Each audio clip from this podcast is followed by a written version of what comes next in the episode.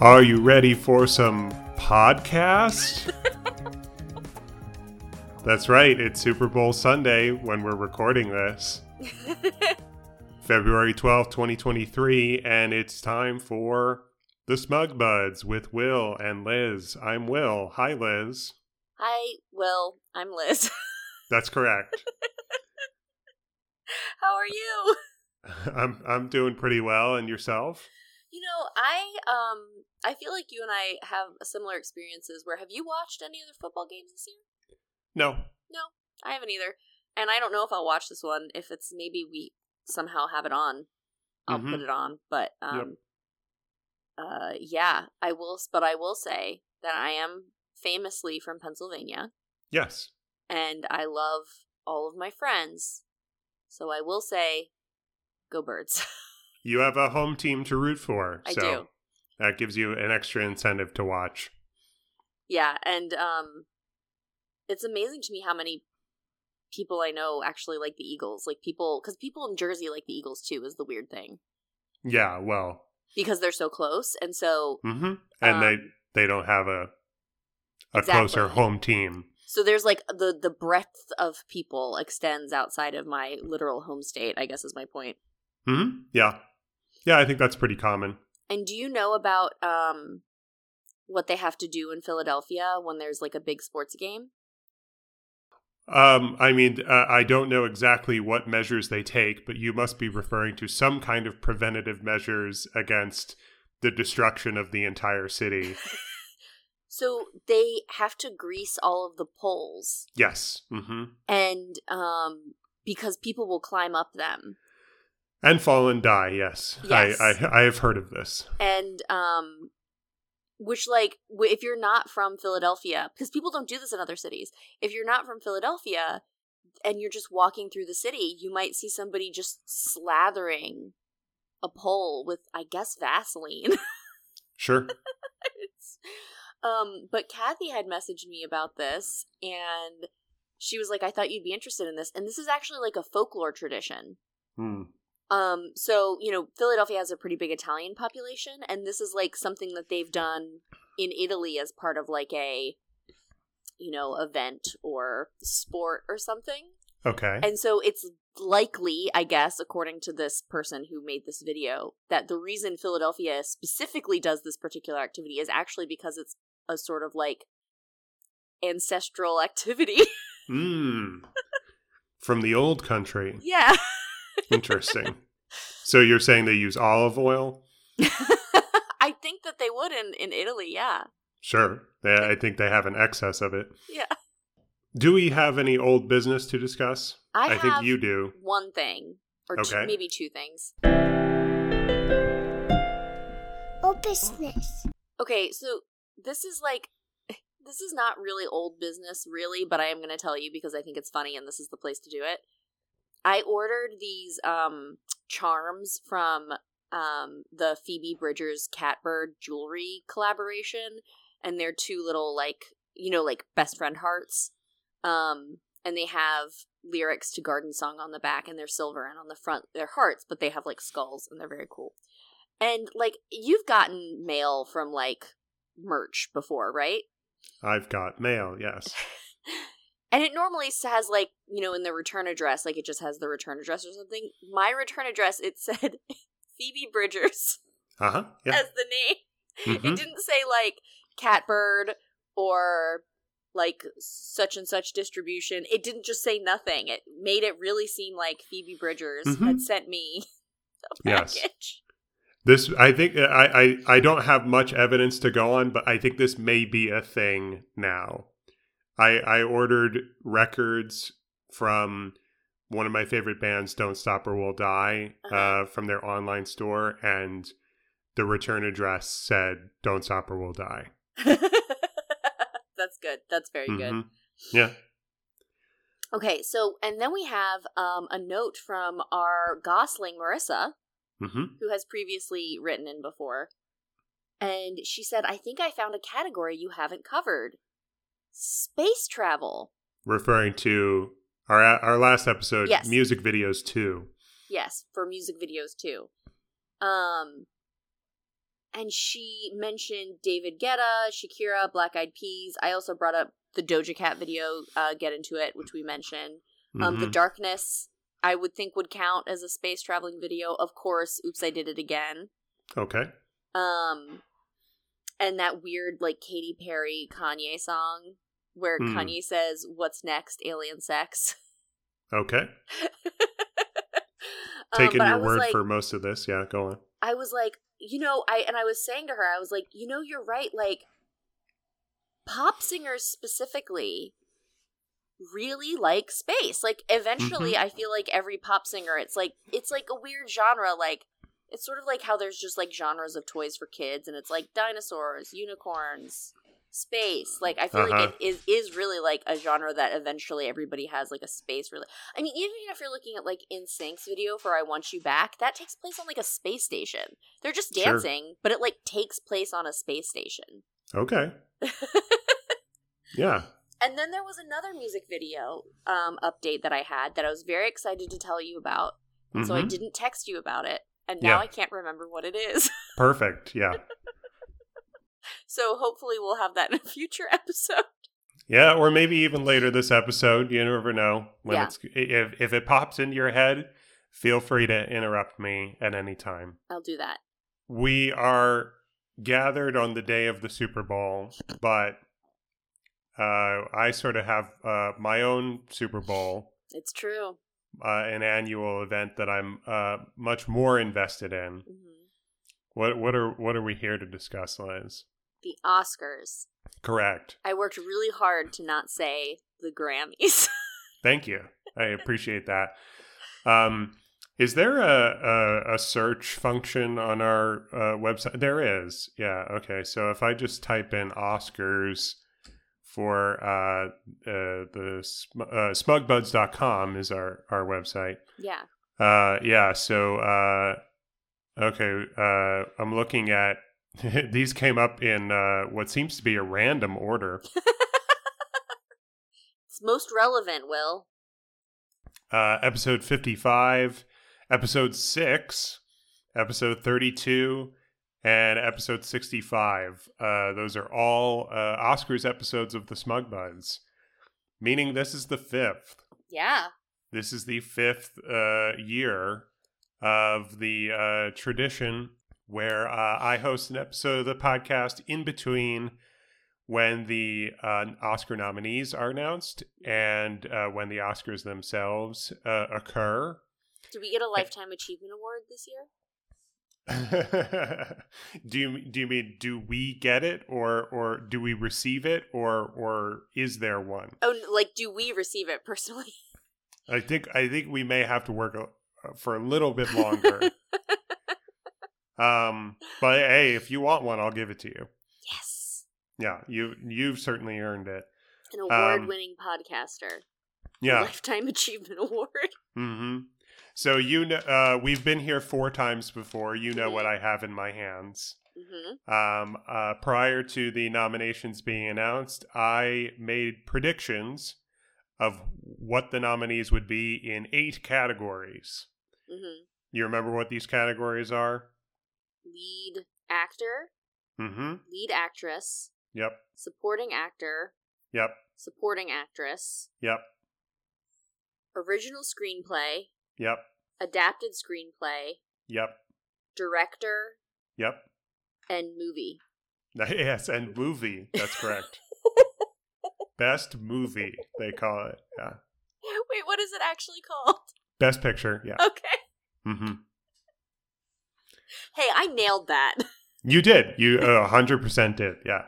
Okay, so before I launch into uh, what any of these nominees are, I Mhm. suppose I could ask you for a baseline. Do you have any preconceived notions? Do you have any thoughts to share before I get into any specifics about movies of last year, performances of last I year? I saw none of these, Okay.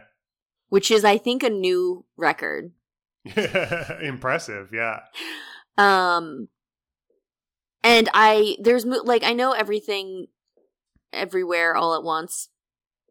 Yes. is um on the list, and that's a movie I've been intending to see for a very long time, but just haven't gotten around to. Mhm. Um, and the other thing that is interesting regarding Phoebe Bridgers is that Paul Mescal is um nominated, Mhm. And people have been speculating that he and Phoebe Bridgers broke up. Mm. And I feel like part of the reason they're speculating that is because they haven't been seen together anywhere. Okay. And so uh, this might be a good uh, way to tell Mm, right. is if he's Is- with another woman or just, you know, alone.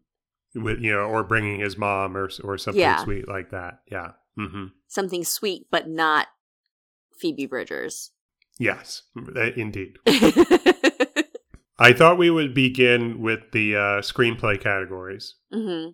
So, first observation uh, overall that I have to make is it was uh, it was difficult to do both of these categories for for opposite reasons. Oh, really?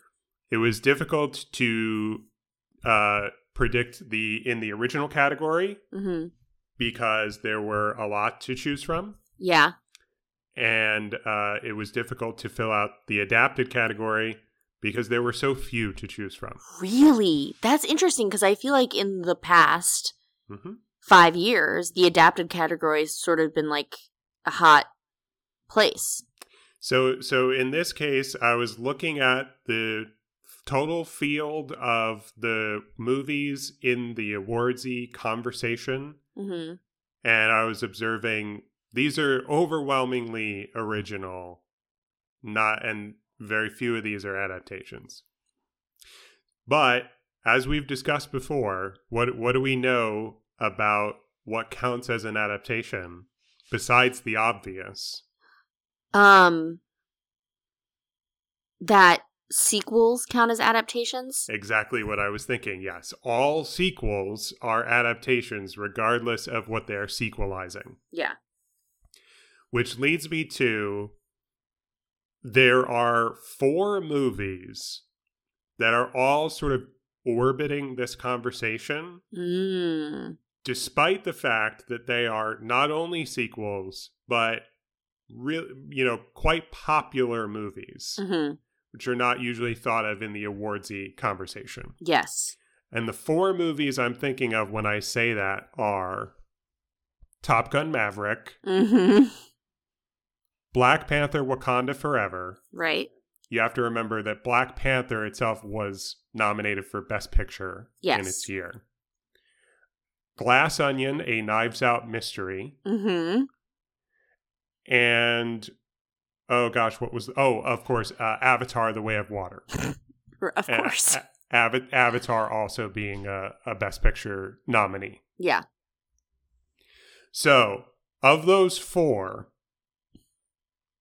are they all going to be nominated in this category? Are any of them going to be?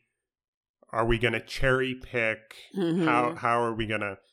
So I decided two of them hmm uh, were going to be nominated, and then I filled out the other three hmm uh, in a in a different way. So here are my five: okay. Glass Onion, Good choice. Top Gun Maverick, Mm-hmm. She Said, The Whale, Oh yeah. and Women Talking. Right. Because that's So based you- on a novel, right? Uh, that's my understanding. yeah. So podcast listeners don't know that Liz kind of grimaced when I said she said. You you, uh, I I I think you probably haven't heard of this movie. No, I have no idea what it is. Okay.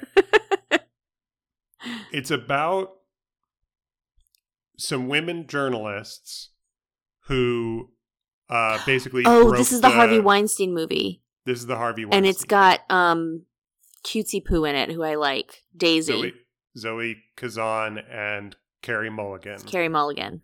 are, are star in the film. Yeah. So, um, I'll just do, take a quick aside here to say, when it comes time to do this exercise, there are two kinds of movies, hmm right? The movies I have seen and the Mhm. movies I haven't seen. hmm And there are two types of errors that I can commit making these predictions. hmm And that is underestimating, as in leaving them off when I should Mhm. have included them, and overestimating, including something that I shouldn't have Mm-hmm. because they should have been left off. Now, when I underestimate and I leave off something that turns out to be on there, that's sort of like more of a fun surprise than an error. Yeah. What really feels like the error is including something in my predictions that doesn't get nominated. Yeah. And so every year, I find myself bemoaning two types of errors hmm overestimating a movie I haven't seen hmm and overestimating a movie that I did see. hmm And I did each of these in a significant way hmm uh, with two particular movies. hmm And and the movie I overestimated without having e- even seen it hmm is the movie She Said. Oh, okay. And this is going to be sort of a recurring theme Great. through- throughout the episode. I do like that there are themes in these episodes. So all of that to say hmm that of the five you heard from me, three are correct. Oh, okay. The two that are incorrect are clearly She Said, Mhm. obviously, from what you just heard me say. Also, the other one is The Whale. Really? Mm-hmm. Okay. Not nominated for its screenplay. So the uh, uh, that is also to say that I was correct. hmm Wi- Women Talking, Glass Onion, and Top Gun Maverick are all nominated for their screenplays. So Have you seen Top Gun? yes, and I think that this is a good nomination. Okay, I I will uh, listen to you. I will trust Uh-huh. you. Yes, I I I understand why people are clowning on it. Um, D- David Sims from the Atlantic and from my beloved Blank Check podcast uh, had a, a tweet about this nomination, and I'm just I'm not reading it. I'm just going from my memory of it. But his tweet was basically exterior the sky. p- Plane, and then as if it's dialogue, vroom. um, it's funnier if you see it laid out, Of you know, course. like a screenplay. Um, it's hard to verbalize that, but anyway, you you also have to realize like my uncle and my cousin are both pilots, so Mhm. I admittedly have not seen even the original Top Gun, uh-huh, but I have heard a lot about it. yeah. but like in a way that I don't have affection for it. Top Gun Maverick is a really good movie, and the nominating the screenplay is good, especially when I think that as I as I've said, I think Mhm. there's like so little competition, Yeah, yeah, um, yeah. in this category. So um, the two uh, that were nominated that I left off hmm um, are they the two sequels that I talked about that I left off when I made my predictions? But they, I said they were in the conversation. No, neither of them is. Oh wow, okay. Uh, one is called Living, which is going to come up again uh, Mhm. in a later category, and I haven't seen it. And the other is All Quiet on the Western Front. Oh right. And not only is that an adaptation of a famous book, but Mhm. also, um, do you know anything about this movie? I know that it's a real dad movie. Sure. It's also a German film. Mm. Okay. So this was kind of a curveball. In hindsight, I was like, oh, of course. I didn't completely forget that this movie existed. hmm I could have easily remembered that it could be nominated as an adapted screenplay. My excuse for not thinking of that is that it's an international film. It's a, it's a screenplay that's not even written in English. Mm. But this has happened before, and it's happened recently. Um, the worst person in the world was a Right. recent cool screenplay nomination. So another theme that you're going to see is that a lesson that I'm taking from this year is I need to spend a little m- more time in the future considering nominations for the international films. Yeah, that makes sense. Okay, so that's one category with three out of five. Can I have a brief interjection about award shows that Yeah, I think is funny? hmm So we've talked a lot about like, you know, hashtag Oscar so white and you know, there's other problems like you know, Beyonce sort of regularly denied the highest categories when she's obviously a genius. hmm Um and that said, I am always so amused when I see people tweeting or posting on Facebook or whatever. Well, the blank awards was just another popularity contest. Yeah. hmm Did you think there was an objective measure here that we're just not using? hmm like i'm not saying that it's not a problem but and and that you know some there might be some systemic issues that we need to address like having a more diverse voting base however yeah it's literally a popularity contest that is Yeah. literally what this is why are you surprised Well, and but and you're absolutely right. And also I can remember at least one time where uh the response to an award show was the opposite of that. mm, And and that was when the response to the Grammys one year in our lifetimes was who the hell is Arcade Fire? that is not winning a popularity contest. how did that do we know how that happened like like has there been like you know investigation into that like was into, it like a into weird Arcade thing Fire winning that Grammy? like was it a weird thing where like the base was split between two people and so the arcade fire ended Oh, up being third and but like That's a good question. I have no idea. I also have, don't- I didn't Hmm. listen to that album until after they won. And then I was like, is this a good album? And I was like, oh, this is a great album. Like, this deserved to win. And then everything after that has been trash. it was the suburbs, right? It was the That- suburbs, yeah. Yeah, that's their best album. That- yes, yeah. hands down. It's Mhm. it's no skips. Every Alright, other, yeah. even their albums before that, which I loved, have songs that I'm Mhm. like, there's like one or Yep. two songs where I'm like, mm Mm-hmm, mm-hmm, mm-hmm. Yeah, Neon no, Bible. we we t- we we agree on this um almost completely. oh yeah, you like Neon Bible. Well, uh, the you song mean the Neon Bible. the song of the album? The song. Yeah, sure. I, I I I said almost completely more because I I enjoy Arcade Fire's post suburbs output more than you do. Yes, Ac- I, I find it acknowledge- unlistenable. the most Acknowledging that it is not as good, that it is inferior, I it's it's not unlistenable. I I do really like some of And it. And I want to listen to it. You know what I mean? Like I Mhm, really sure. will put an effort into this. right. Mm-hmm. Um so the fact that I when if I call something unlistenable, it's bad for me. Right. Mhm. it's really creating a feeling. Yeah. But anyway, sorry, that's just my little rant on popularity contest because I think it's Yeah. it's so funny to me. Like I, I I think you and I have discussed this before. Like I think people should be critical all they want, but like don't be critical in the wrong way because then you just sound like an idiot. yes, yes. I think uh, I think that's a very good point and well well stated.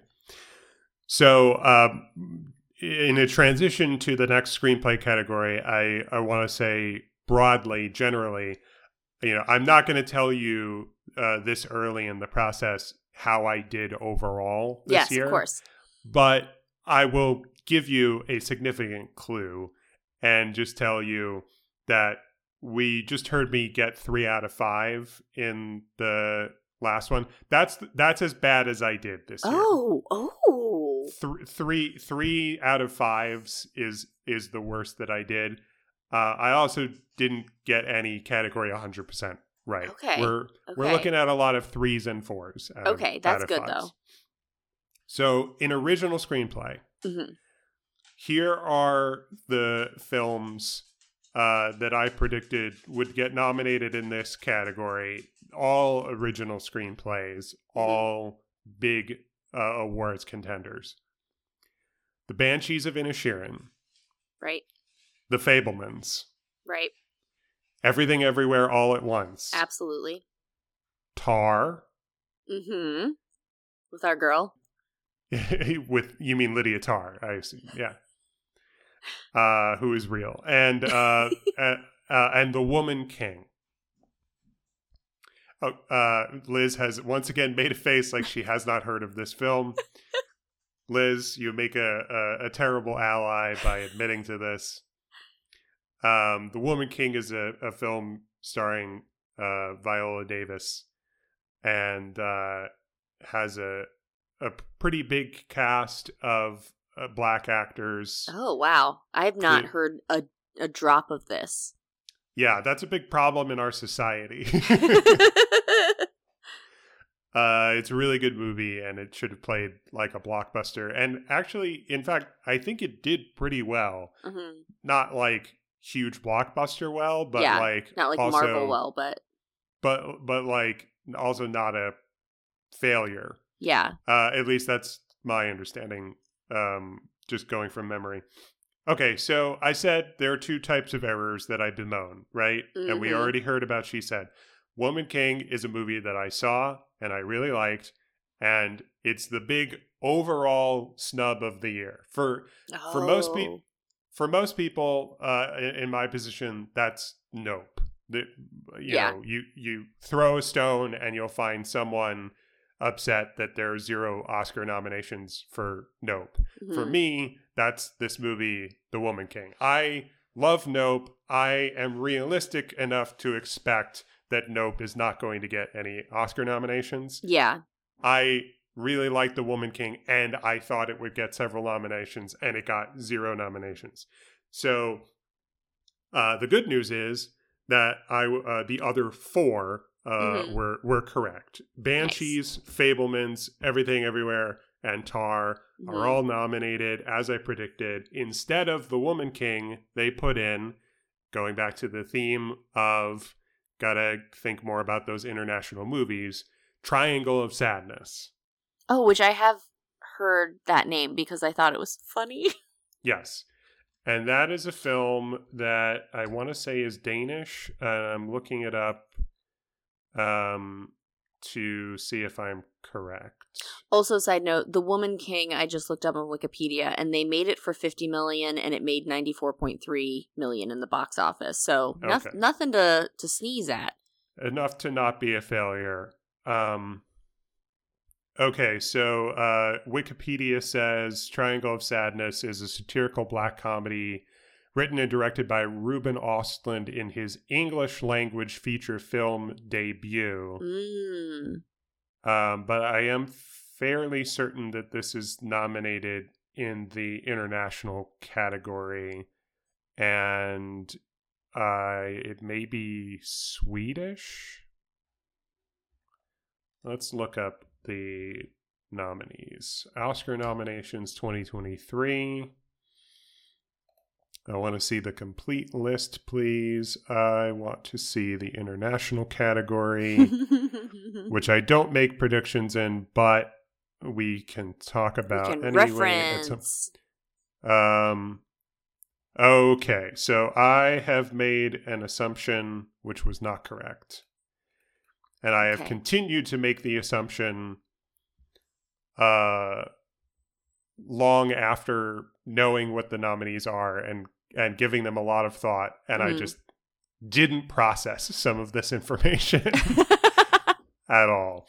Um, okay, I was wrong to assume that Triangle of Sadness is an international film. Mm. Um, I made that assumption because its director is uh, a Swedish filmmaker. also, none of those actors seem.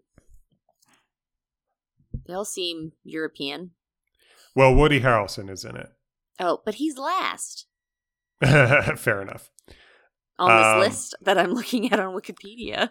Yeah, you you probably haven't thought as much about billing uh, as I have. Yeah. Uh, since I started listening, he's last, which means he gets the and. Oh, I see. A- and Woody Harrelson means he's not really last; he's sort of biggest. Yeah. Okay, so that's original screenplay, and that's both of the screenplay categories taken care of. Four out of five in one, three out of five in the other. hmm next, we will do the supporting categories, Yes. starting with supporting actress. Uh, my predictions were Kerry Condon, who is in The Banshees of Inisherin, hmm Carey Mulligan, who, as we already said, was in She Said, hmm Jamie Lee Curtis, who's in Everything Everywhere All at Once, Right. Angela Bassett, who is in Black Panther Wakanda Forever. Mm, okay. And this that that may sound kind of odd, but this was easy to include in the predictions because she was not only nominated in the Golden Globes, she won the Golden Globe. Oh, in good. that okay. category. Yeah. And Hong Chau, who is in The Whale. Okay. Uh, I think you know one of these is incorrect because one of, one of them is from She Said. Yes. Yeah. yeah, yeah. and I've already explained that that was a mistake to be Who- thinking about that movie. Who um who directed that movie or like wrote that movie? She said, Yeah. uh, "I can look it up because I don't remember off the top of my head." It has whenever I saw the trailers for that, it has this like sort of I feel like there's this genre of movie that's like recent events fictional movie that's very glossy and it feels like a glossy magazine. yes, uh, it's it's written by Rebecca Lenkiewicz and it's directed by Maria Schrader. Okay, Mer- so women. Maria Schrader, uh, Wikipedia says, is a German actress, screenwriter, and director. And I I think I am not familiar with her work. Okay, so this isn't like you know somebody who's already made a movie like this making this movie. Um, if they have, uh, not in a way where uh, I'm aware of it. Yeah, that makes sense. Okay. Sorry, thanks for thanks for that No, little side. no, note. that's okay. No, that that's uh, interesting to explore for me as well. So, um, Carey Mulligan is the only one of those that was incorrect. Mhm. Um, Kerry Condon, Jamie Lee Curtis, Angela Bassett, and Hong Chau are all indeed nominated, as I predicted. The one I left out is maybe the most pleasant surprise of all the nominations, in my opinion. Oh, It, it's uh, Stephanie Hsu, who is also in Everything Everywhere All at Once. She oh, plays good. the daughter, Uh-huh. and she was kind of on my long list, but I underestimated her chances. Yeah, because Uh, they do sometimes do two from one movie, but it's not all the time. That is also going to be a theme in the in the ongoing conversation. So, so uh, they're so we know. Just skipping ahead a little bit, that they can nominate up to ten movies for Best Picture. Indeed. So, did they nominate one of those movies twice? yes, that's why. Yes, that's why we're going to have that conversation. There's multiple banshees. There's multiple Fabelmans, and Did you like how I led into that like it was such a technical, boring question? yes, yes, the, you you had me fooled. Yeah. Okay, so four out of five in that category. Uh, the next one we'll do is supporting actor. hmm And my predictions were Ke Huy Quan in Everything Everywhere All at Once, Brendan Gleeson in The Banshees of Inisherin, Barry Keoghan also in The Banshees of Inisherin, Mm. Paul Dano in The Fabelmans, hmm and Judd Hirsch also in The Fabelmans. So I know Yeah. one of these that you definitely got wrong because I brought it up already. Yes. You're talking about Paul Dano. Oh no, sorry. Maybe he's actually sorry. Maybe he's actually in the best actor category. I thought he was supporting actor. Never mind. Paul Dano is the only one of these that is incorrect, so I don't know what you're talking about when you say you know one of these is wrong. Um, the only one that's wrong is Paul Dano. no, no, no, not that. Um, I meant I knew who wasn't on the list, but I'm Oh, you- realizing now that it I might be in the wrong category. Okay. So you have some confusion about whether someone is lead or supporting. Yes. Do you want to say who it is or do you want to wait until lead? Oh, I was just saying that like I know that Paul Mescal was nominated for one of those. Paul Mescal is nominated in lead. Okay, so that was where I got confused. That's not yes. So this is not the I actually- category to be I thinking actually- about that. Didn't assume he was the lead actor in that. I thought he was the supporting. Yeah, no, um, he, he's nominated in lead. Um, So you heard me make predictions hmm that not one but two movies would have not one but two actors Yes. represented in this one category. Yes. Which sounds absurd, Uh huh. but I challenge you to come up with any other version of predicting who these nominees would be. Th- this, the, th- some of these categories, we already saw this with the two screenplay categories. S- A few of them seem really competitive, Mhm. and it's hard to pick just five. And as if to counterbalance that, hmm it's like, oh, spoiler alert, like all the best roles were lead actress roles this year. hmm And you would think that that leaves a lot of room for, well, if there are a lot of lead women, there must be some good supporting men, Yeah. you know, in some of the same films. Not the not the case. Like Tar, for example. uh huh. there there there are very few men in tar and Yeah. the ones who are there are not in the conversation for a supporting actor nomination Yeah. so i was uh, right about four out of five of these and paul dano is the one who's wrong which means i was right about one of the movies having this double nomination Yeah. but not the other one hmm so Ke Huy Quan, Brendan Gleeson, Barry Keoghan, and Judd Hirsch are all nominated. Paul Dano isn't, which is such a huge insult. It's Mm. it's it's the biggest one person snub in my opinion. Um, but in his place is what seems like a pretty cool nomination, but I can't speak to it. I haven't seen the film yet Mm. and it's Brian Tyree Henry, who's in a movie called Causeway, uh, which stars Jennifer Lawrence. Oh, okay. Do you know who Brian Tyree Henry is? I feel like I do know that name, um, but I watched- couldn't tell you off the top of my head. Have you watched uh, Atlanta? Yes. Yes. He's he's the guy who's not Lakeith Stanfield, and he's Uh-huh. not Donald Glover. Yeah, and Atlanta. he's also in um He's in lots of things. He was in Lots of Bullet stuff. Train. Yeah, he's doing pretty well. he was also in an episode of This Is Us that I specifically remember being like, "Oh, it's that guy." Yeah, so I say it seems like a cool nomination because I know who he is. I like him, uh, but I haven't seen this particular performance because I haven't seen this particular movie yet. Um are you when you watch stuff, are you just constantly looking up the actors and actresses on Wikipedia? Generally, no, not while I'm watching something. Oh, and he was in Eternals.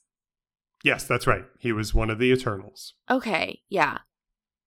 Um yeah, this guy is great. That's that's cool. Yeah, oh, and he was aw- also in I mean, we didn't I didn't see this movie, but we talked about it in 2018 if Beale Street could talk. Mm, yeah, I saw that movie and I forgot he was in it. I guess he might look totally different or it might be a small role or when I but it's just one of those things when I saw it I didn't have much of a reference point for who he was. Exactly, yeah. So he was just some guy and even though I know him now and I've seen him in lots of stuff, my brain never made the connection. Yeah. Uh so um now uh, I'm going to uh, pause real quick to get your opinion. hmm Um, I, I've realized four categories in that I have not spent any time saying who I think will win. Oh, right, yeah. Should I save that for the end, or should I go back and review the categories? Let's save it for the end. Okay, so we'll move on and then Yeah. we'll we'll recap. So uh, this okay, the big ticket category, hmm in my opinion, is lead actress. hmm This is so overstuffed. hmm There is also something of a controversy this year in this category. Oh, my favorite. Have you heard about this, Liz? No. Have you ever heard the name Andrea Riseborough? No. Okay. Have you ever heard of a film called To Leslie? No. Have you ever heard of Mark Maron? Yes. Okay. that guy I know. to Leslie is a film starring Andrea Riseborough and Mark Maron Okay. that I had never heard of until the final days leading up to the Oscar nominations. Oh wow. Imagine in your mind your framework, however limited it may be, Uh huh. for what an Oscar campaign looks like. Mm-hmm. You, I, I, if if you're on the same page with me, I think you got to expect that must last at least a month, Yeah. if not several months. Yeah. And common knowledge is that the Oscars have several precursors, Mhm. right? And the Golden Globes is the biggest of those. Yes. And there's a bunch more because every major city has a critic circle, and every Mhm. critic circle has its own awards. And then there's the SAG Awards, and there's the Indie Spirit Awards, and on and on and on and on and on. Mm-hmm. Andrea Riseborough, as far as I know, is not in any of those conversations. Yeah. Left out of the precursors, as far as I'm aware. Yeah.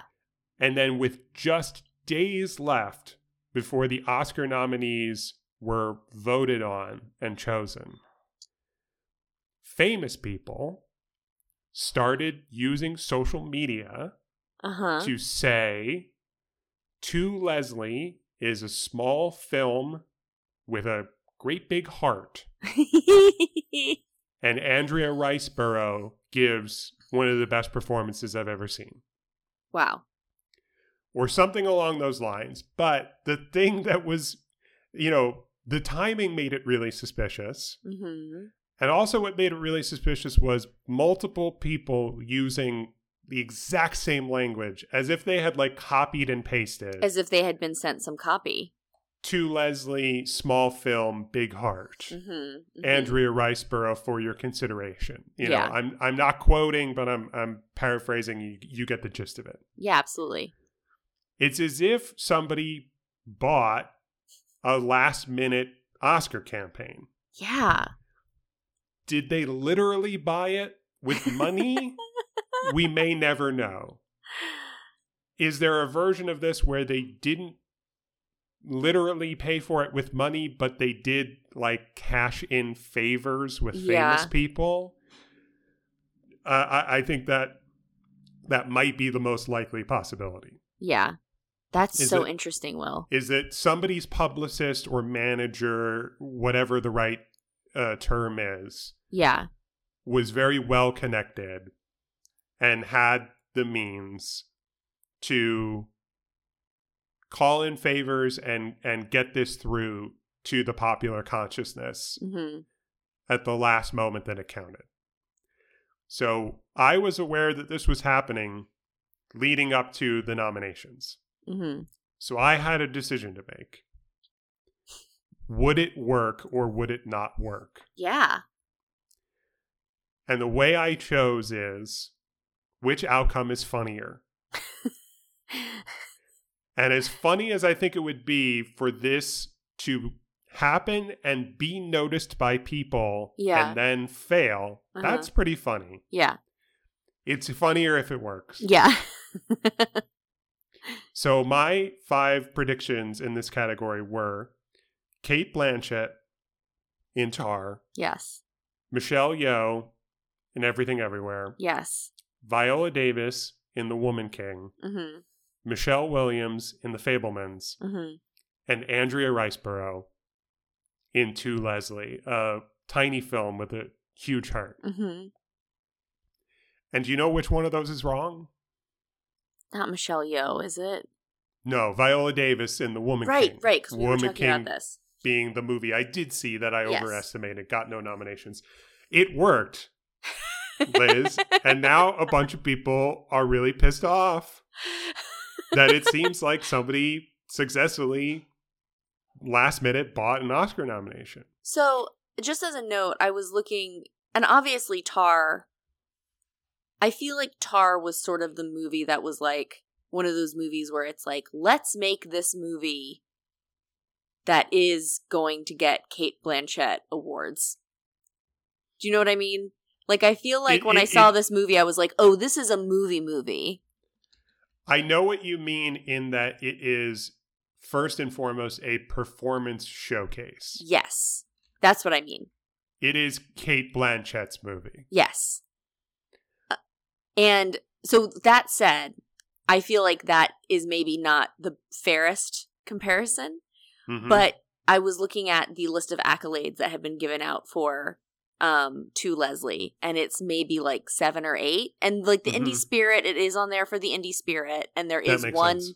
critic circle that it shows up on but Right. comparatively tar it's one of those pages where they were like you have to go to a different page to see the list of accolades It would it makes sense that To Leslie could show up in the indie spirits because my understanding of the indie spirits is it only competes with indie movies. yes of course and so uh it- that that's that's the place for it to show up and, and perhaps thrive it just i would just want to say to your uh, contextualizing tar as a kind of the mission statement of this movie is get, get cate blanchett her oscar hmm i just want to point out for context that that would be cate blanchett's third oscar Oh no, for- no, not for- get her her Oscar. Get her a bunch of Oscars. Like well like- yeah like you know, like this is a film that is made to be serious and Mhm. dramatic and and shot well and like, you know, fine art, right? Yeah. And then um and then it like it's like very shiny and like looks very good for awards.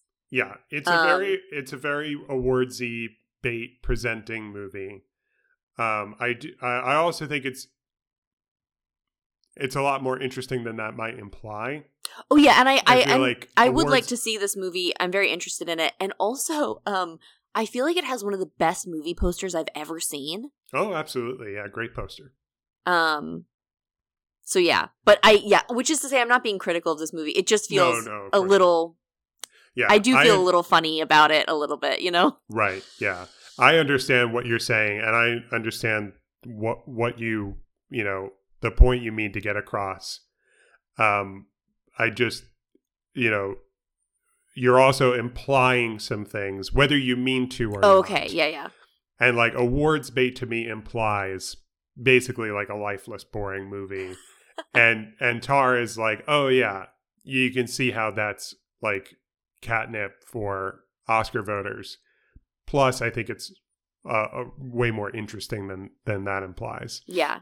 I also think I will also say too that like anytime, I think we've talked about this where like movies about movies Mm-hmm. always do really well at awards shows, or at least they get nominated. Right. And this isn't a movie about a movie, but it's a movie about an artist, Yes. Mhm. which I feel like is in at least a, a if not the same category, then a very closely related one. Yes, right. No, exact. You're yeah, you're exactly right. Where it's it's sort of like one art form could be a surrogate for the art form that we're really thinking of because it's a movie. Yeah. Okay, so if Viola Davis was wrong, somebody else we haven't talked about must have been nominated. Yeah, who's right? uh, and uh, the person I underestimated and left off was Ana de Armas, who was in a movie called Blonde, playing Marilyn Monroe. Oh, a, movie- similar thing that we were just talking about. A movie that I have heard is terrible. but uh, speaking of, yeah, catnip for the voters, yeah, Mhm. makes sense. That's the type of thing that they can't help themselves, but but nominate. Mhm. Maybe it's good. I don't know. I haven't seen it.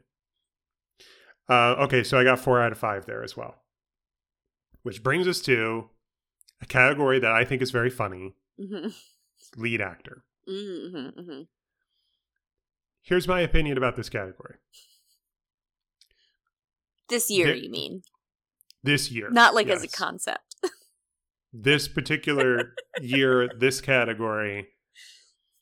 Suppose there didn't have to be five nominees. Mm-hmm, mm-hmm. They were Suppo- flexy. suppose it was a flexible number that was just based on whatever the best ones are we nominate those and however many there there are there should be only 3 nominees in this category this year there there there are 3 Mm-hmm.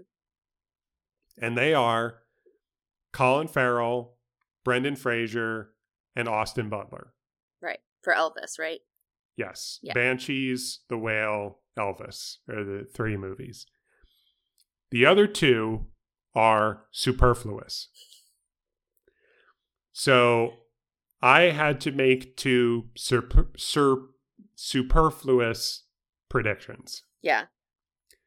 And the first was Gabriel LaBelle, who is the lead in The Fabelmans. Oh, okay. Okay. He plays Sammy Fabelman. hmm And the second I made was knowing it was a long shot, Jeremy Pope, who is the lead of a movie called The Inspection, Uh huh. which I haven't seen, Yeah. but looked like a contender in that kind of, you know, I saw the Mhm. trailer. This could get some awards attention, maybe, kind of a way. hmm I put down Gabriel LaBelle thinking he deserves it, knowing that they were probably going to snub him. hmm So the two that I left out that I didn't give enough consideration to that they actually nominated instead were Paul Mescal, as you already know. And we've discussed at length because I fucked up earlier. Although I don't think we've once said the name of the movie. no, I don't know what it is. I know that he plays a dad in it. It's called Aftersun, Yeah. and I haven't seen it yet. Though he has a daughter in the In- movie. That's right. uh, and the other one is uh, Bill Nighy, and he's uh, stars in a movie called Living, which I already brought up earlier. I said it would come up again. oh, right. Yeah, yeah. It was nominated for adapted screenplay. Uh, and I haven't seen it. I haven't even seen a trailer. I don't even know what it's about. Um, I think Uh, Kenny loves Bill Nighy. Uh, yep, understandably. Bill Nighy was not so long ago the uh, villain in Pokemon Detective Pikachu, the uh, the feature film, a movie in which basically Bill Nighy becomes Mewtwo, more more or less. Oh, I I have a question before we move on, if that's okay. He is yes. Have you seen The Whale yet? No, I haven't. Okay. I, I was asking this. Will and I talked about this off off screen. I looked up the. I really like Brendan Fraser. Um, I mean, how can you not? I think is the general consensus.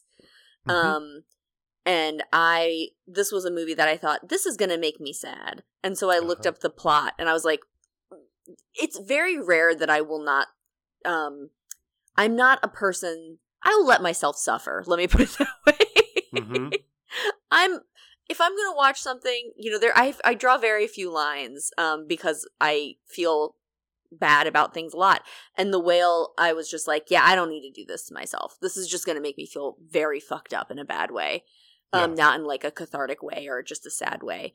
Um, and I had sort of again, I only read the description, but Will had sort of had a different tack on his interpretation of what he had read of the tone of the movie based on reviews than I did from reading just the Wikipedia entry. So Mhm. I'm just curious to see when you do see that, um, what your thoughts are. Yeah, I, I'm I'm fairly certain that I am going to watch it before the Oscars, but I am not expecting to like it. Yeah. Okay, so that means I got three out of five correct Yes. because there are three obvious contenders, and anyone could And have two predicted. randos. Yeah. Uh, Austin Butler, Colin Farrell, and Brendan Fraser are all nominated. hmm Uh, that just leaves director and picture. Yes. My predictions for the five nominees in Best Director were Steven Spielberg, James Cameron. Why is that laughable? Just fucking Avatar, man. Why are we still doing this? Um, excuse me? We we we barely did it for like 15 years. I And it we had to just keep came back about this it. year. We had to keep hearing about it. I don't think we heard about it that much. I understand being a little fatigued with it after this year, but I don't agree with characterizing it as, oh, it's been big such a big part of the conversation for so many years. No, it was like very quiet and dormant for over a decade. Yeah, my problem with Avatar. This is my problem with Avatar. Is Avatar was like you know the biggest of the big or whatever, and I saw it and I was like, this is just a fucking normal movie. Yes. Well, it's not special. It's not interesting. It's fine. Yes, but but Liz, now everyone is wondering. So I have to, a- and I hate to be the person to ask this question, Yeah. but I have to. How did you see it though? Oh yes, because that was the whole thing. You wore the 3D glasses in the How- theater. How, did you see it? In 3D in the theater. You saw it in 3D in the theater. Yeah. Okay. See, I never saw Avatar in theaters. I, I Oh, was, really? I- yeah, I was. That's I the had- only time I've seen it. I had no interest in it. Um, I've seen it twice. Uh, once when it was like new on DVD, and I saw it on probably a pretty small, pretty crappy television, and then I saw it the second time, uh, very recently in preparation for the new film. So so correct me if I'm wrong here, but I feel like Avatar was the first movie that was like specifically shot in 3D in the new way. And or at least the first movie that it was done really really well. And so part of the reason why everybody went to go see this movie was this like novelty thing and then it ended up making all of this money Mhm. um specifically because of that. Yeah. And this is also why I'm annoyed because I'm it was like a novelty and I'm like we don't need to keep doing this. Like we made a mistake. Okay, so so here's so. Though I will so- say it did allow us to get Titanic re-released in 3D, which I also did watch. Okay, I think that would have happened anyway. that was also one of the most popular films of all time. oh yeah, for sure. Here, here's okay. So I have something rolling around in my head. Okay. I I have been listening to uh, an anime watch along podcast Aw. where they they've predominantly talked about Neon Genesis Evangelion. How Mhm. how familiar are you with Evangelion? I know that there's like a bunch of different versions, Yeah, like universes, right. so to speak. Right. So so it was a series. It was on for a year or two in the 90s. hmm And then some 10, 15 years later, not unlike Avatar, um, they w- what they did differently from Avatar was they were like, well, we're going to remake it. It was it, it it's sort of sequelizing it, but more so it's remaking it. hmm And they made they ended up making four movies and it took many years for them to finish it up. But th- what I have rolling around in my head is that I just listened to an episode of this podcast where they talked about the first of those movies hmm and they contextualize it with quotes from the creator of Evangelion speaking at that time about why they're doing what they're about to do. Um, I I hope I can remember his name correctly. hmm Hideaki Anno. Uh, Ooh, well done, so- I think. It's something like that, or very close to that, I think. And I'm just going off the top of the dome. I don't have the quotes in front of me, but but Yeah. basically, what what he has been on the record saying is, since in the years since Evangelion, anime has not advanced as an art form Mm. he was like part of the reason for doing these reboot movies is the world still needs evangelion because it has not been surpassed. Hmm i think that is fair enough to say about avatar. I i think na- narratively speaking if you just look at like the stories hmm they're they're whatever. Yeah. they're they're like five out of ten, six out of ten maybe hmm technologically speaking, for the novelty factor that you're talking about, Yeah. there's no other game in town, and there hasn't been for 10, 15 years. hmm Like the the the novelty that Avatar introduced audiences to, hmm no, nothing else I think has come close. Okay, that's fair. So so it's back. The one thing I and will to say do is it that again, and it's the only one who does it well. when I said we keep we kept having to hear about it, Yeah. I do want to contextualize that a little bit, and I just double checked, and it was even earlier than I thought, which was that they announced that there was going to be a series of sequels hmm in 2009 of Dec- Yeah. December 2009, a week before Mhm. Avatar actually hit theaters. Yeah, absolutely. So we have also it has been fi- you know 15 years ish Yes. since we've been told we were going to get a sequel. So here so so here's more context for this that I that I find interesting. What do you, what do we know about James Cameron? he takes he does one movie every 10 years. So so but what else does he do in, with his time? Oh, he likes to go underwater. Exactly. and again, I don't have any quotes in front of me. I'm just going off the dome, but my understanding is that he is on the record Christ. he is on the record saying I love doing two things. Uh-huh. my deep sea diving and making movies. And one I will be able to do when I'm old, and one I won't. so he has prioritized going in the ocean while he still can. And he's like, well, I and and one day I will be too old to do that, but I won't be too old to make movies. That's so funny. And that's what we've seen happen. I will not be able I should have sent this to you when I saw it, but I saw somebody who worked on Way of the Water by the way, and he was specifically his only job was to have the water that the actors were in at varying temperatures. Mhm. And um, he was saying what temperatures people liked it in, and I forget who it was, but there was one dude who wanted it to be fucking freezing every time because I guess he like only takes cold showers or something Okay. and then the, another woman that often had scenes with this guy refused to do that so they literally had to shoot their scenes like where they were together separately because they had to so radically change the temperature of the water. Yeah. Sounds good. Yeah, that sounds like fun. I like that. Um, so you you reminded me of something when you said "Way of the Water," which is Mhm. really close to the name of the film, but it's actually "The Way of Water." sorry sorry No, no, that's okay. But I just I bring it up not just to correct you, but because it reminded me of something. hmm Um, another thing we know about James Cameron is he has ex-wives.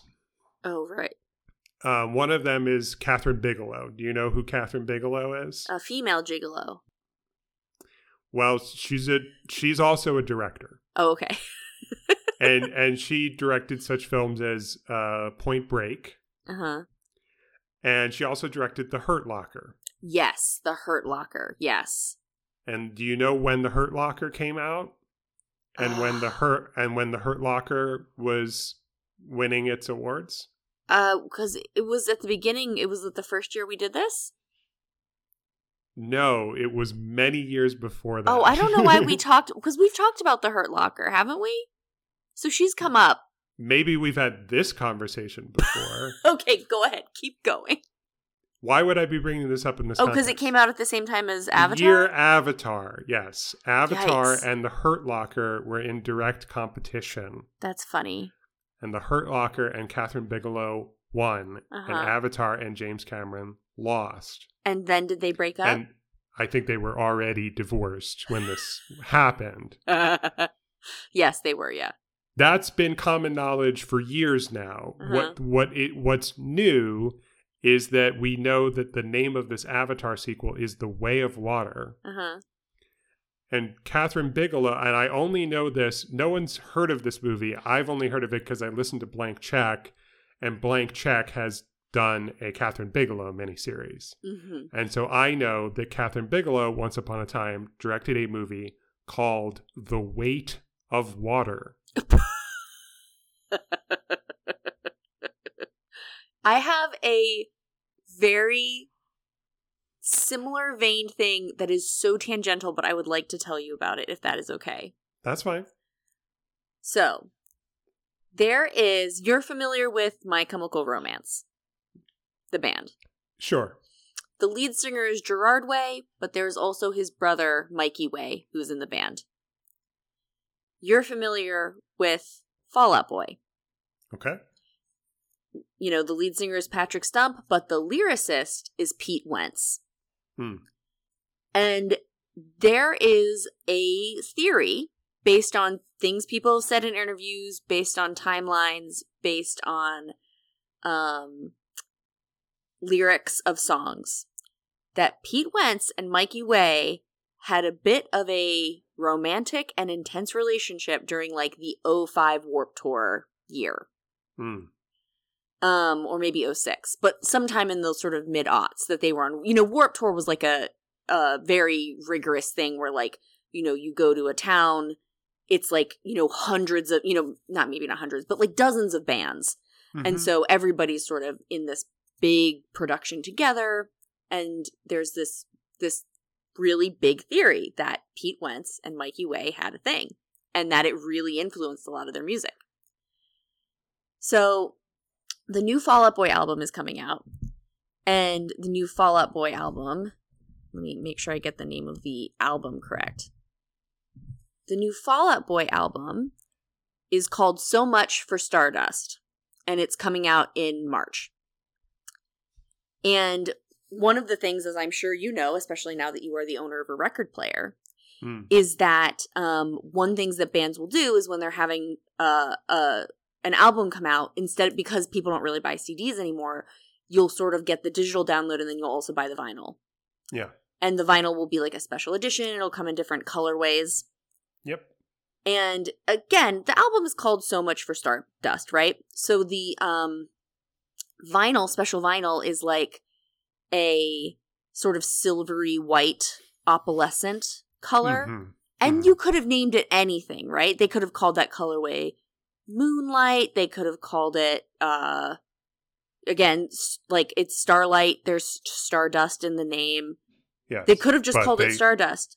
They called they it Milky called Way. Milky Way, yes. Mhm. yeah, that's good. and the, it's one of those things where like maybe the fa- may, you know the, I, I think that there's three possibilities sort of that cover the whole base either it's just truly a coincidence or this is actually a reference or it's not a reference because it ne- that relationship was not real but they know that the fans will think it's a reference so they did it on purpose and that's obviously the funniest one Yes, yeah. And that, yeah, that seems like a very likely possibility. Yeah. But yeah, that's my Um, related uh similar name and Okay. people being like Yeah. Either using the word either is supposed to be exclusive to two things. Uh, but just by the way, I just Sorry, I, wa- oh well, one second. I just have to collect my eyes from where they've rolled out of my head and across Mhm. the uh Yeah. the the floor. Well, you're welcome. That's okay. I keep saying um actually they're not Mhm. technically zombies in The Last of Us. Yeah, they're they're infected with cordyceps. Mhm. Uh, my my predictions were that the five nominees for best director would be Steven Spielberg, director of, Of The. Fabelmans, Of course. James Cameron, director of Avatar: The Way of Water, Uh-huh. Martin McDonagh, director of The Banshees of Inisherin, Mhm. Daniel Kwan and Daniel Scheinert, aka The Daniels, Yes. directors of Everything Everywhere All at Once, and Sarah Polley, who is the director of Women Talking. Now, Mm, mhm. did I think that maybe the Daniels would be left off just because they're a pair? Yes, Mm. I consider Has that this. happened before? It has happened before, but it's exceedingly rare, which is why I thought that even though their film is beloved, it still seems like a long shot that they'll be nominated. But I Mhm. included them anyway because they s- seemed overwhelmingly beloved and respected. Also, and sometimes you got to do you got to do your own personal justice. Well, t- speaking of personal justice, Uh-huh. did I really think that Sarah Polley had a better chance of being nominated than Todd Field, the director of Tar, who I left off of my list of predictions? No, I did not. But we've done this five times now. You know what I say every year. hmm I'm not going to be caught with my pants down predicting that all of the nominees for director are men Yes. and then it turns out that actually a, wim- a woman is women. nominated. A women. a- a- imagine if a women were nominated in this category, and I predicted all men, well, I I would have I would truly have egg on my face. hmm So I would rather be wrong, hoping for a better outcome, hmm uh, than be correct, predicting something that is unfortunate. Better to be wrong and hopeful than cynical and correct. So, do you know what the outcome actually is? No. Is is that not only more than five, six men are nominated because one of them is a pair, right? Yeah. and they're and they're both men. Uh huh. Um, uh, I was wrong about two of these, not only Sarah Polley but also James Cameron, who I guess you were Oh. you I guess you were right to laugh at when I said that in this category. Um, Todd Todd Field, as I said, um, Uh-huh. is nominated for Tar, and the other one, going back to the theme of we, I need to make more room in my predictions for well, Mm. I thought this was an international film, but I guess actually it isn't. But Mm-hmm. it, it is it is an in, we'll, we'll call him an international director. He's yes, he he's first. a He non- certainly is an international director. he's no, a no non-American director, and his name is Ruben Ostlund, and he directed Triangle of Sadness. hmm So I need to keep in mind, okay, one of the slots for director in the future, one of the slots for screenplay, not so much one of the slots in any of the performance categories, hmm but definitely at least one of the slots in Best Picture. Um, I have to be thinking uh, internationally. Um, Um, Oliver Gosling's. I just want to take a note here to say that Will's wearing this blue sweatshirt and he has his sleeves, like his cuffs, pulled up kind of over his hands, and it looks like really cute. oh, thanks. Yeah. um, so uh, he just pulled them all the way over his hands. Now, now he's just placating me. So, of course, I was correct. Steven Spielberg, the Daniels, and Martin McDonagh are all nominated. hmm hmm So that's a three out of five. I'm glad for the Daniels to be to be honest. Me I've seen some interviews with them actually, and they're very cute. Yes, they are. They're adorable. Uh, that just leaves Best Picture. hmm Uh, you mentioned, for the sake of uh, very uh, convincingly boring setup to a joke you made earlier, um, that it's possible to have as many as 10 nominees in this category. And in the past, I was fluctuating between predicting eight and nine, and that's the way that things were going for Mhm. years. But then last year, there were 10 nominees, and uh, I shan't make that mistake again. Um, knowing that this is a real possibility, I am going to create a list of 10 predictions. Mhm. And indeed, there are this year, once again, 10 nominees for Good. Best Picture. So my 10 that I predicted were Everything Everywhere All at Once, yes. The Fabelmans, hmm The Banshees of Inisherin, hmm Tar, hmm Avatar, The Way of Water. Women Talking, Uh huh. The Woman King, Uh huh. She Said, hmm Elvis, Yes. and All Quiet on the Western Front. hmm So at minimum, two of those must have been incorrect, right? Mhm. Knowing what I've already said about The Woman King and She Said. Yeah. Do you suppose any others were wrong? Elvis. I, I understand why you would think that. It's ninth on this list for a reason. I've kind Yeah. I haven't ordered them alphabetically. I've ordered them, I think, in sort of a likelihood. but also Elvis just really didn't get um much attention, except for Austin Butler. Austin Butler. yeah, that's fair enough. Actually, uh, eight out of the ten are correct. The Good only job. yes, the two. Damn, that were- dude. The two that were obviously wrong based on the conversation we've already had are the only two I was incorrect about, which is why I say what stood out to me was okay, I overestimated a movie I saw and I overestimated a movie that I never saw. hmm Woman King uh, here and also in screenplay uh, and also in one of the performance categories, all wrong. Mm-hmm. She said here and in one of the performance categories and in one of the screenplay categories, all wrong. Um, I was correct that Everything Everywhere All at Once, The Fabelmans, Banshees of Inisherin, Tar, Avatar The Way of Water, Women Talking, Elvis, and All Quiet on the Western Front are all nominated for Best Picture. The two that I left off were Triangle of Sadness Mm-hmm.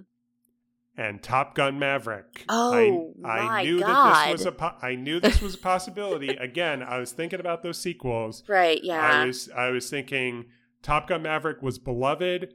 It got it it it brought in a ton of money. It it it just it just made headlines for making so much money in Yeah. the theaters more than anyone thought was possible yeah. post COVID and post streaming and everything. And I was also thinking about okay, uh, Black Panther Wakanda Forever, that's not totally out of the conversation. Black Mhm. Panther was nominated for Best Picture. Angela Bassett is in this conversation. Um, you know, rest in peace, Chadwick Boseman, all that. Mhm. And and also to a certain extent, Glass Onion, I was like, okay, I can't totally rule out that possibility.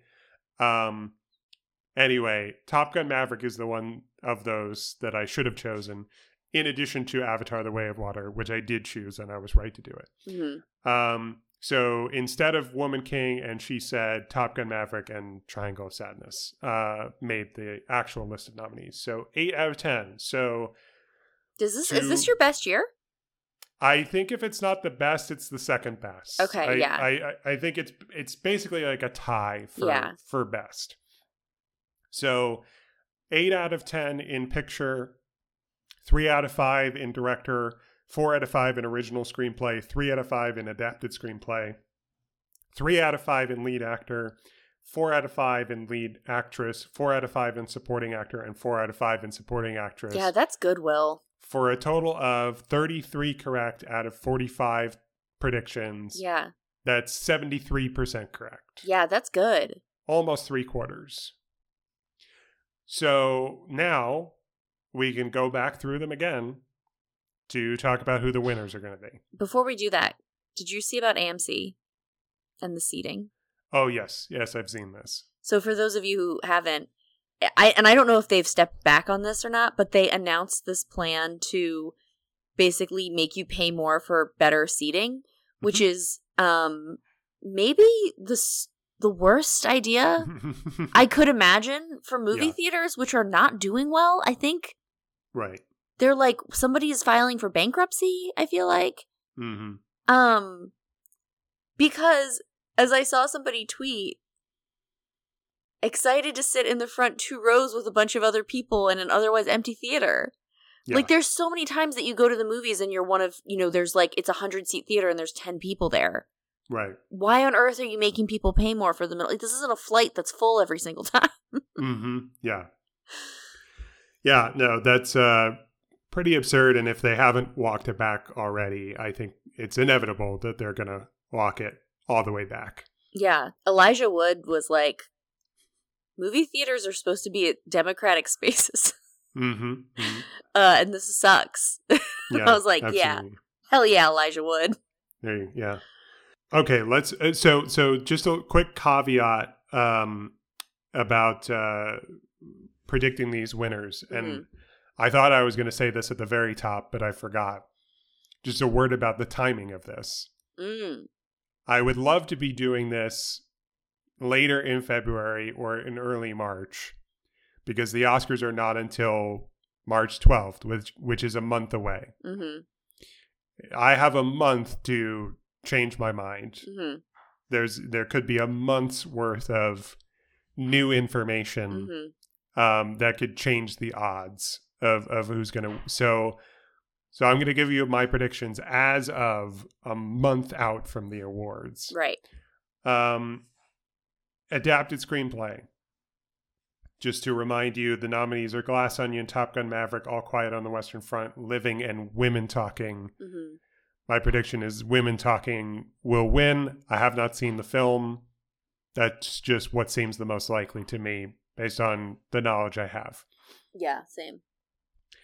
Original screenplay. Um, this is tough, and I could easily see Everything Everywhere All at Once winning. hmm I think I'm actually going to predict that Banshees is going to take it. Mm.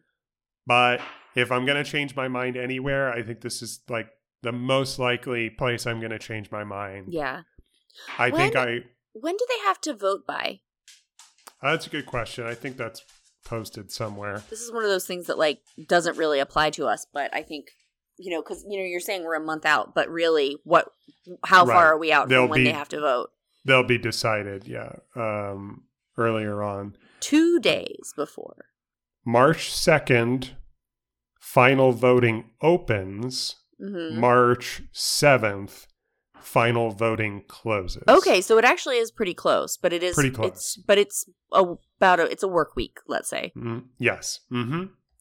Uh, all right. So I, I think I I think I want Martin McDonagh to win Mm-hmm. in the Banshees of Inisherin, and I think it's real possibility. But if I'm being honest, I think maybe actually the more likely thing is that Everything Everywhere All at Once will win in this category. Yeah. So I'm on the fence about how I'm going to make my final prediction. Mm-hmm. Supporting actress. Again, the nominees are Kerry Condon, Stephanie Hsu, Jamie Lee Curtis, Angela Bassett, and Hong Chau. I'm realizing I may have sort of neglected this category. I'm not sure I have a line of thinking about who's going to win this. I guess if I had to put my stamp on someone right now, I would say Angela Bassett, mainly Mhm. because she won the Golden Globe. Yeah. So that's probably where I'm going to end up. Uh, also, I I guess it's worth pointing out, could have pointed out when we talked about the category already. It's the first time somebody's been nominated for their performance in a Marvel movie Yeah. And could be the first win as well. Um, has Jamie? I think Jamie Lee Curtis. She has not actually won a Oscar yet, right? That's a good question. Let's do a quick Google. I'm looking at Wikipedia, and she seems to have won a British Academy Film Award and nominations. Okay, so she's had nominations for an Academy and Emmy a and a Grammy, but she hasn't actually. I don't think. If I'm reading if I'm reading this correctly, this is the first Oscar she's been nominated for. Nice. Okay. So that would be a pretty good story. Yeah. um, but also sort of a weird role to win for. Yes. It would be And- weird. Like, oh, the white woman wins. Uh, yeah, I think the competition might be a, a little bit too stiff. Yeah. Um, I haven't seen the whale. Maybe Hong Chau is r- a real contender, and I uh, just don't know it yet. hmm Okay, supporting actor. I think this might be the easiest of all. I will be shocked uh, if Ke Huy Quan does not win Mm, uh, in this category. Ke Huy Quan needs to win this award. yeah. Uh, which brings us to lead actress. This is a coin flip. hmm Heads, it's Cate Blanchett. Tails, it's Michelle Yeoh. Yeah. Yikes. Yikes. Yeah. Uh, neither one of them would be a surprise. They they they both could easily take it. But only one of them can win, and I think that on the day, I'm gonna pick Michelle Yeoh. hmm Not because I think it's more likely necessarily. I don't think either one of them is more likely than the other. hmm So I have to pick it based on something else. Yeah. And so I think I'll be picking, unless new information arises in the next month, I think I'll be basing it on what would be the more fun and interesting outcome. Yes. And it would be more enjoyable, I think, to watch Michelle Yeoh win.